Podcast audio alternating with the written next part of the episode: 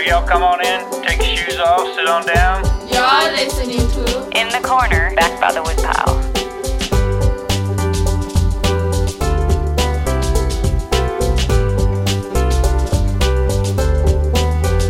We love and support each other. We have nothing to lose but our shame. We have nothing to lose but our shame. I'm a Spun Counter Guy. Thanks for stopping by. Back on episode 46, we had on Tennessee State Representative Mike Sparks, who shared with us, among many of his life stories and observations, his plea for humanity to discover and understand their own history. A lot has transpired since his last visit back by the woodpile, including his name being maligned through the mud by some in the media and political circles in the state of Tennessee. Mike joins us again to give his side of the story, which, as is the nature of reality, is much more complicated than the powers that be would lead us to believe. But it's hard to be mistreated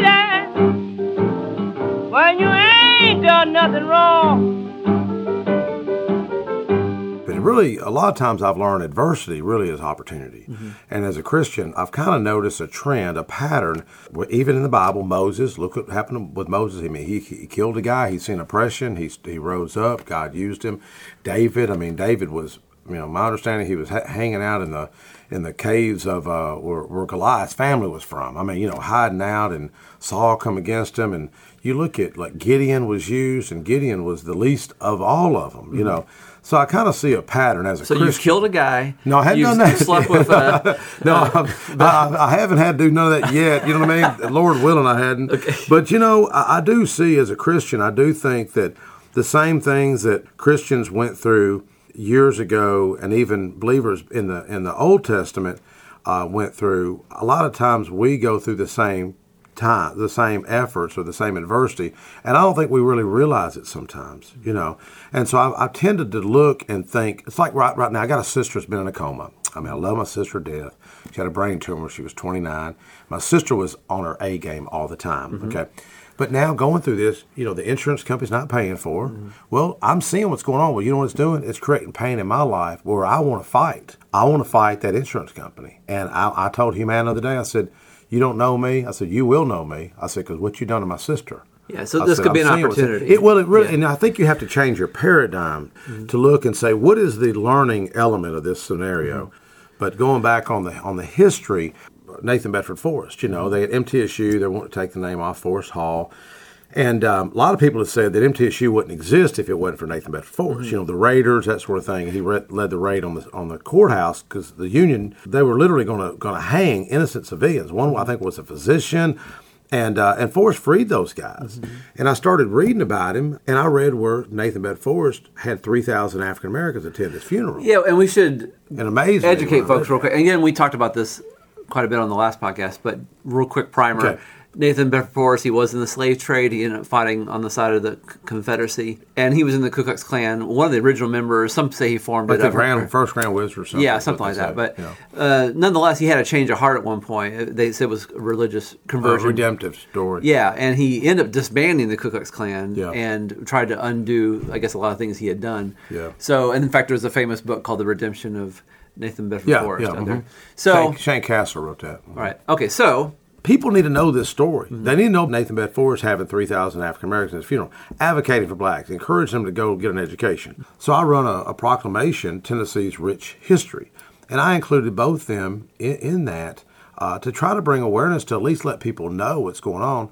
Well, the, the African American, uh, the Black Caucus, um, had a problem with it. And so I went now, and these are folks you've worked with. one thing I did work with them, you know, when they had the little kids at Murfreesboro, the Hobgood Elementary school kids, you know, they were arrested. It made national news. Little eight and ten year olds that were arrested and handcuffed at school. Because I think they were being charged with assault. They had a little fight that was videotaped. I think a day or a couple days before. I believe the, the mother wanted to press charges, so the police, you know, end up arresting them. And um, I didn't think it was handled well, and neither did a lot of other people. And I just, I just thought, you know, that's kind of traumatized those kids. And I mean, you're doing it at school, you know, handcuffing them. I, I just thought, you know, maybe go to their house, catch them when they're leaving school. Anyways, I, I knew something like that is very volatile and it can get out of hand. So I made a few phone calls back in my county to. To law enforcement some, and some pastors to say, look, you know, we really need to start having some discussion. Let's make sure that we keep the peace. We keep the peace on this. I don't want a Ferguson happening in my community. That is an easy primer for something to explode. Okay. So the, a lot of the pastors, some of them that I called, happened to be up here, and um, uh, the the press secretary for the Democrat Party, he says, Representative Sparks, do you want to come in the, and watch us? We're doing the press conference. And I thought, you know, I'm just going to stay on the press conference and just watch. And um, and all of a sudden, Representative Brenda Gilmore, she said, who is leader of the Black Caucus, she said, Representative Sparks, will you stand with us? Which was really an odd question. I'm a white Republican. You know, I'm pretty uh, constitutional conservative, very um, you know, to the right of most everybody, I would say, up here. But I do believe in the Constitution. I do believe in civil liberties, okay? And I made a quick decision real fast. And I just said, you know, I'll stand with the Black Caucus. I said, but just don't bother the police chief because he was brand new. He'd only been on the job three days. And all of a sudden he's dealing with this chaos. I said, I just don't want you bothering my police chief or my law enforcement. And she's like, Mike, we're not going to do that. So I stood with them. And I remember standing there with them. And I'm sitting there thinking to myself, Lord, you got a plan. There's got to be something bigger why I'm doing this, why I'm standing here, okay? I was expecting some repercussions from a party, you know, some kind of people just kind of kind of teasing me or something. Not one person kidded me. Not one person teased me. I mean, I had a few compliments. No one gave me a hard time, okay? I do care about civil liberties. You know, I proved it, but I also had a bill that they liked about civil liberties, and it was talking about juvenile justice. And we've had a lot of talk about juvenile justice the past three years, and I got to give my party some credit for that. The leader, Glen Casada, Speaker Beth Harwell, and even Democrats, um, uh, Representative Camper and others who, who care about the, the juveniles and care about these young people. We need to care about that. So the next generation will be leading us. And my bill that I had, I didn't get that much support on. Just said that if you're going to interrogate a juvenile, you know, that's been arrested, we need to contact their guardian or an attorney and video the, the interrogation. I mean, that's all we're saying. It was simple, cut and dry. Right. I do think the bill's going to get some momentum, but at the time, it wasn't going to get much momentum. I would think law enforcement would want that because it protects them. Well, I mean, law enforcement was against. I know that's a whole t- topic of another okay. podcast or conversation, but this is the thing about me as a as a effective change maker. That's what I want to be. You know, I want to be an effective Republican, effective conservative, but at the end of the day, I want to change my world for the better for my two sons, for my wife, my future grandkids. What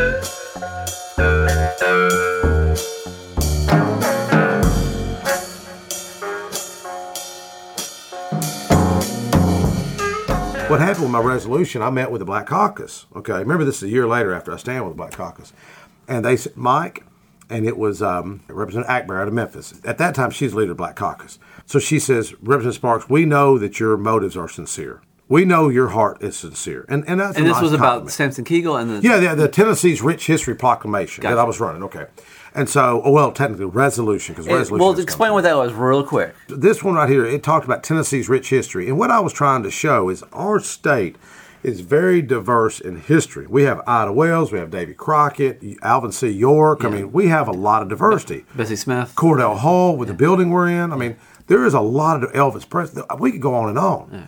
I mean, we're blessed when it comes to history. We're blessed with tourism. We're blessed with these stories of music and jazz and Christian music. I mean, and I was trying to bring attention to Tennessee's rich history, so I included both those gentlemen in there to just show Samson Keeble and Nathan Beth- yeah, Bedford yeah, Keeble. Uh-huh. I knew I was going to catch some flack, but I at least wanted to get it out there for the discussion. And, know? and what would this do? It's just resolution. saying that we're we're recognizing Tennessee's rich history. That's okay. all it's saying. I so mean, that had no legal. Yeah, there's no. I mean, it's like I run a fatherless resolution this year. And uh, the cool thing about it is that the two African American lawmakers, Shaw, and Antonio Parkinson, they end up kind of speaking up for me. Madam Speaker, we are witnessing a historic moment in Tennessee. Never did I think I would sign on to a resolution brought by Representative Sparks. Back at you, brother. But they spoke up for me on this one. That was a couple months ago. They were the ones that gave me a hard time about the Forrest resolution. And I, so they were like, look, we don't want to vote. We don't want to vote on anything that says Nathan Bedford Forrest. Mm-hmm. So I said, you know what I'm going to do? I'm going to take it out. I'm going to take it out. But I'm going to keep Samson Keeble. They would have voted for Samson Keeble. But it did mention he was a Republican and Confederate soldier. Now, some people don't like that.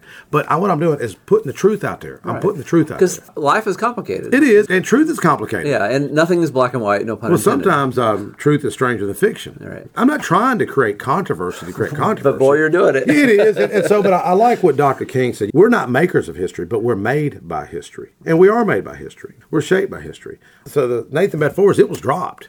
It, it, it's not even there anymore. It's, it's dead issue.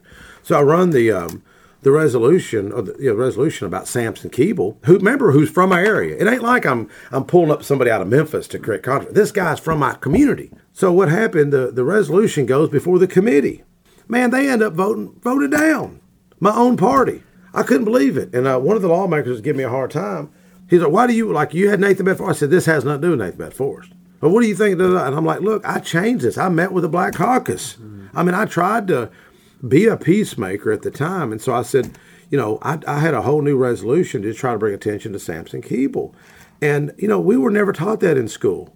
It was never, ever, ever taught in our school. Don't you think the first black lawmaker that come out of the Smyrna area should be talked about? It's not. I think they purposely censor it because he was Republican, because he was a Confederate soldier. I do feel that way.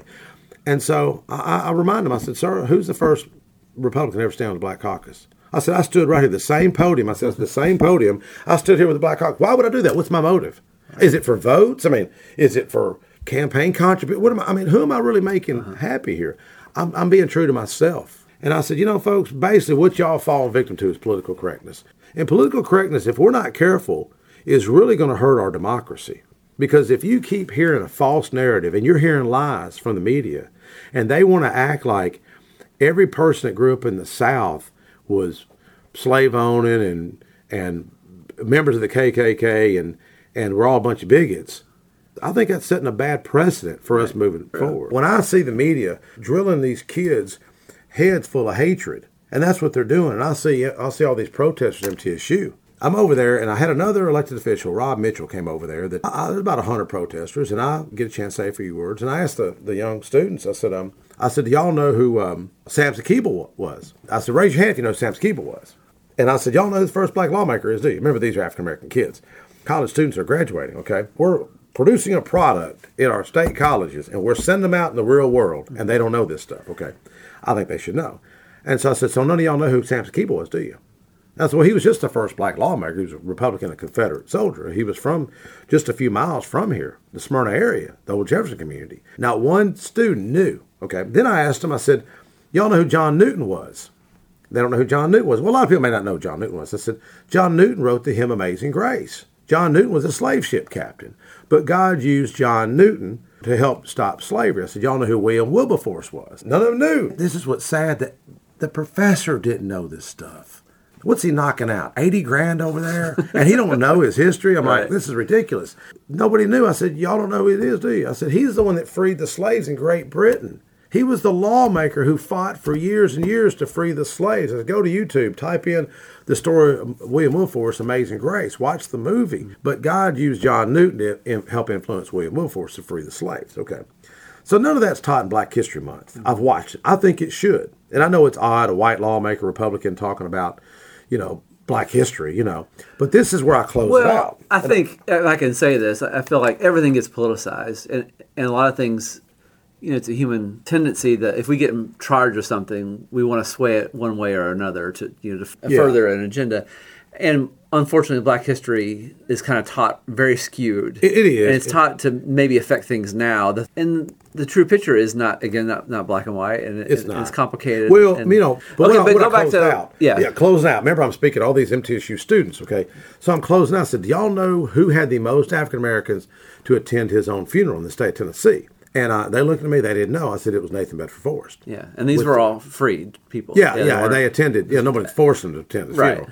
That's what we need to teach these kids. Not to teach them to be a Democrat, not to teach them to be a Republican or a liberal or conservative. Just teach them the truth and to, and to do the research on their own. Also, critical thinking. Yeah, oh, question exactly. everything that you're. you're- you I, read, I yeah. question my own party up here. So, what was the reaction to, to you? They were just kind of like, I'm not saying their mouths wide open, but they're just kind of looking like, but nobody shouted you down. no, no, no. Well, I'm, I got to really give them a lot of credit, and I was really proud of those. Because there's been some incidences. Oh, they were where- really good. Now, this is what's so cool. And one of the scriptures that, that, I, that I like is 1 Corinthians, verse 27. It says, God will use the foolish things of the world to confound the wise and the weak to shame the strong. Okay. After I, I said all that, and then Rob spoke a little bit, the main protester at MTSU, young man named Brandon Woodruff, good looking young guy. I hope that's okay to say in this political correct terms. Today. You know, he, he comes walking up to me, good, you know, handsome young man. He comes up he's got two frat brothers with him. He says, Representative Sparks, do you think that's uh why there's William Wilberforce University? And I said, I'm assuming it is. I said, This is why you need to know your history. And he says, You think I can intern with you? What a crazy question. You think I can intern with you? And I, I was kind of taken back, like, I mean, is he serious? And I was like, yeah, man, let, let me call and check what we can do and that sort of thing. And I, and I did ask a few people about him. Somebody really complimented. They said, you know, I think Brandon's very sincere. I think the thing with Brandon, they said, I don't think he's really had that many positive male role models in his life. And let's just be blunt about it. A lot of African Americans don't have a father figure in Right. their life. Statistically, it's it's really Yeah, and that shouldn't offend anybody. That's Yeah. the truth. Yeah. Now, somebody will probably get offended. It's seventy percent, but even the white community, it may be as high as, as forty and fifty percent. Mm-hmm. But what happened with Brandon? He kind of hung out with me a little bit. I said, "Come on, I'm going to teach you some things about Black history." And he was really open to things. We got along great, and um, Brandon wanted to help me on on my campaign, but I didn't want Brandon to get crossways with his fraternity or with his African American friends because my opponent was African American. Brandon Thomas was my opponent. Brandon Woodruff was the protester. Okay. Brandon Thomas, my Democrat opponent, is a nice guy too. Good young gentleman. Okay. And so I didn't really want to get him involved in my campaign. I just didn't want to get him mixed up or anything. It could be trouble for him, not trouble for me. Oh, it would help me. It'd probably pick me up two or three percentage points if I've got an African American opponent and I've got an African American support me. But I didn't do that. I, did, I chose not to do that. In fact, I didn't have anybody help me. I just uh, run my own campaign. I never paid for a mailer. And I won by almost 80%. Dang. Okay. Well, what's so cool is that young man is running for office in Chattanooga right now as we speak. That young man, in my opinion, he, he is sharp. He had enough discernment now, and that's the key word discernment, to come and talk to me and intern with me.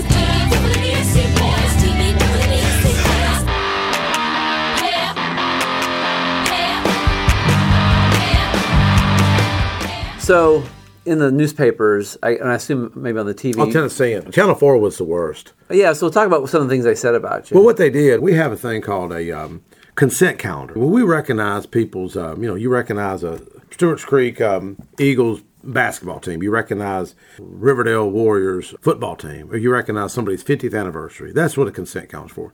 Well, I want to recognize the author. He wrote a book about Nathan Bedford, Forrest, and it's called Nathan Beth Forrest Redemption. Okay, honoring Shane Kastler. It was not honoring Nathan Bedford. Forrest.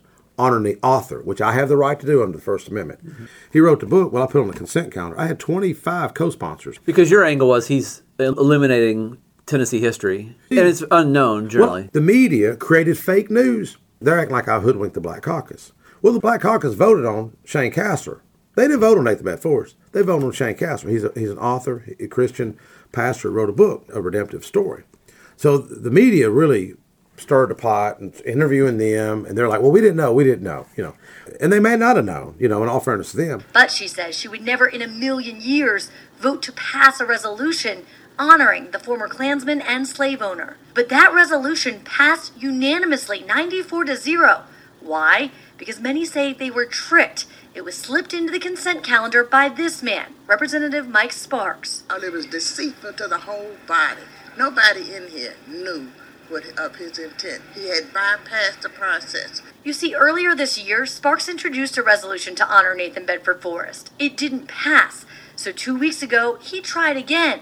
This new resolution looks strikingly like the first, but this time he put it under a different name Shane Kastler, who wrote a book about I can't begin to describe. I, I can't believe that anybody uh, would do something that underhanded when he knew how we felt. The media's, you know, beat me up trying to paint me as a bigot. A couple of days later, my friend Frank Caperton, the president of the Historical Society, said, Hey, won't you come out here and hang out with the African American Heritage Society of Rutherford County? Okay. Mm-hmm. So I go to Ebenezer Baptist Church where we started out, right there on Orange Highway, by the mini storage place that people know, the little orange buildings and down by the battlefield. So I'm there. Well, I'm sitting on the back row of this little black church, kind of listening to like a little sermon, there a little talk. And this this lady, she don't like me to give her name because Mary Watkins, the president, has told me she don't like because you know she's really meek lady and she she don't want to stir up any controversy. And this is not controversial; it's the truth. So I said, "Ma'am, where'd you go to school at?" She said, "I went to school at Milton." I said, "Really?" I said, uh, "What school bus do you ride?" And I asked that question for a reason because I wanted to get the truth. And the lady tells me, she said, um, "I didn't ride no school bus." She said, I walked eight miles to school every day. And she said, um, but the school bus driver would come pick us up if it was snowing or it was raining, it was cold. She said, he must have been a Christian. And that stuck with me. And I was like, he must have been a Christian. I like that. Well, then I'm at the, the back of the church getting something to eat. A little biscuit with Pastor Jerry Whedon. Edith uh, Moore, she comes walking in and um, she says, are you representing Mike Sparks? I'm like, uh oh. She says, uh, she said, boy, they're wearing you out in the media, man. Memphis is just wearing you out. I just, li- she lives in Memphis, but see, she grew up next door, so she knows some of her history. She said, well, let me tell you something. She said, that lawmaker giving you a hard time out of Memphis, he ain't done nothing for nobody. I'm just telling you what she told me. She said, Can I get a picture with you? And she took a selfie of her and me and gave me a hug. And she puts it on Facebook. He sees it in Memphis. Right after that, we walk up to the sign. They just made the sign of the old fieldstone. And they're singing hymns and that sort of thing. And then they sang Amazing Grace.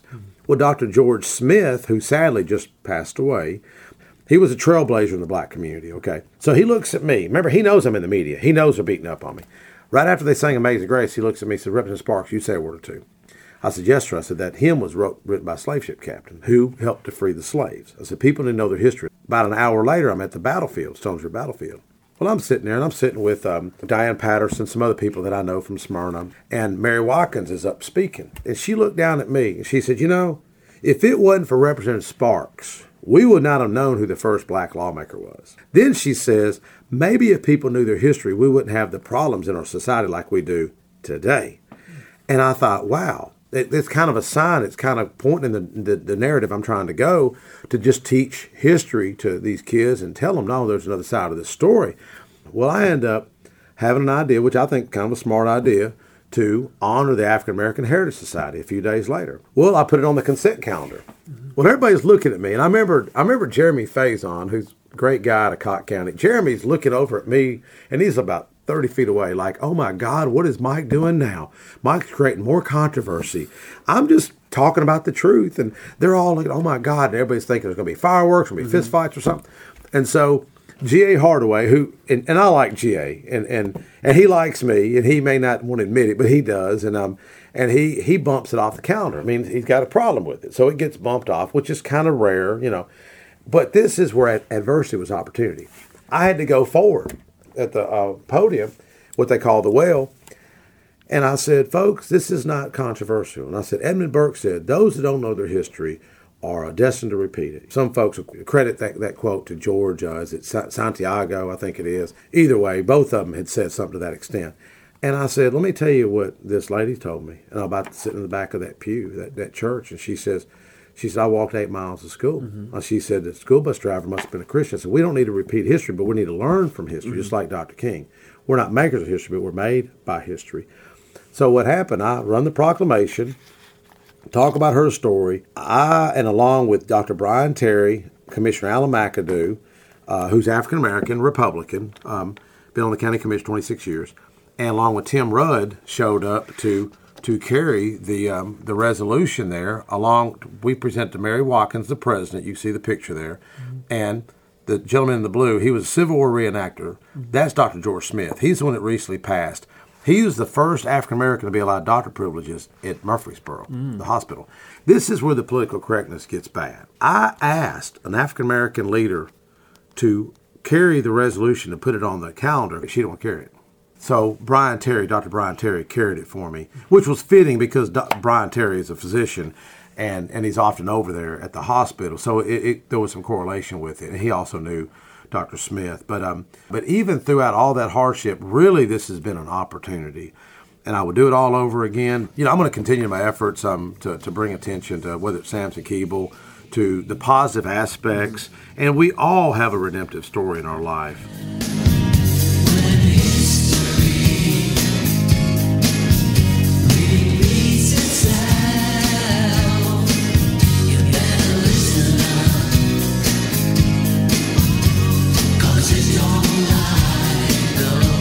After it was all said and done, had the bridges been mended? Oh yeah, yeah. They, I mean, somebody may vote against you in a committee against a bill, but then they they like your next bill. Um, the African American um, lawmaker Antonio Parkinson, he had a bill in committee, and nobody wanted to give him a second. No Republican wanted to give him a second. I thought it was a good bill, and it was dealing with smart meters. You know, they cut your electric meter off if you don't pay your bill, and I I, I wanted the discussion. I think the First Amendment, especially man, that is the basis of our democracy. I I mean, Second Amendment is is is equally important. But if you don't have the First Amendment, talk about Second Amendment. I mean, we're seriously going down a, a slippery slope. And anyways, I wanted people to talk. I said, hey, if this is a bad bill, come up talk about it. Nobody would talk about it. But what happened? I run my fatherless resolution to try to bring awareness to fatherless. He spoke up for me. If you'd like to learn more about Mike Sparks or send him some hate mail, you can find him at www.votemikesparks.com. In the Corner, back by the woodpile, is produced by A Closet, a Pocket, and a Suitcase. You can follow us on Twitter and Instagram by searching for Spun Counter Guy. You can send us an email via spuncounterguy at hotmail.com. The podcast is also hosted on iTunes and podbean.com. Peace and chicken grease. Well, for it jumps all night long.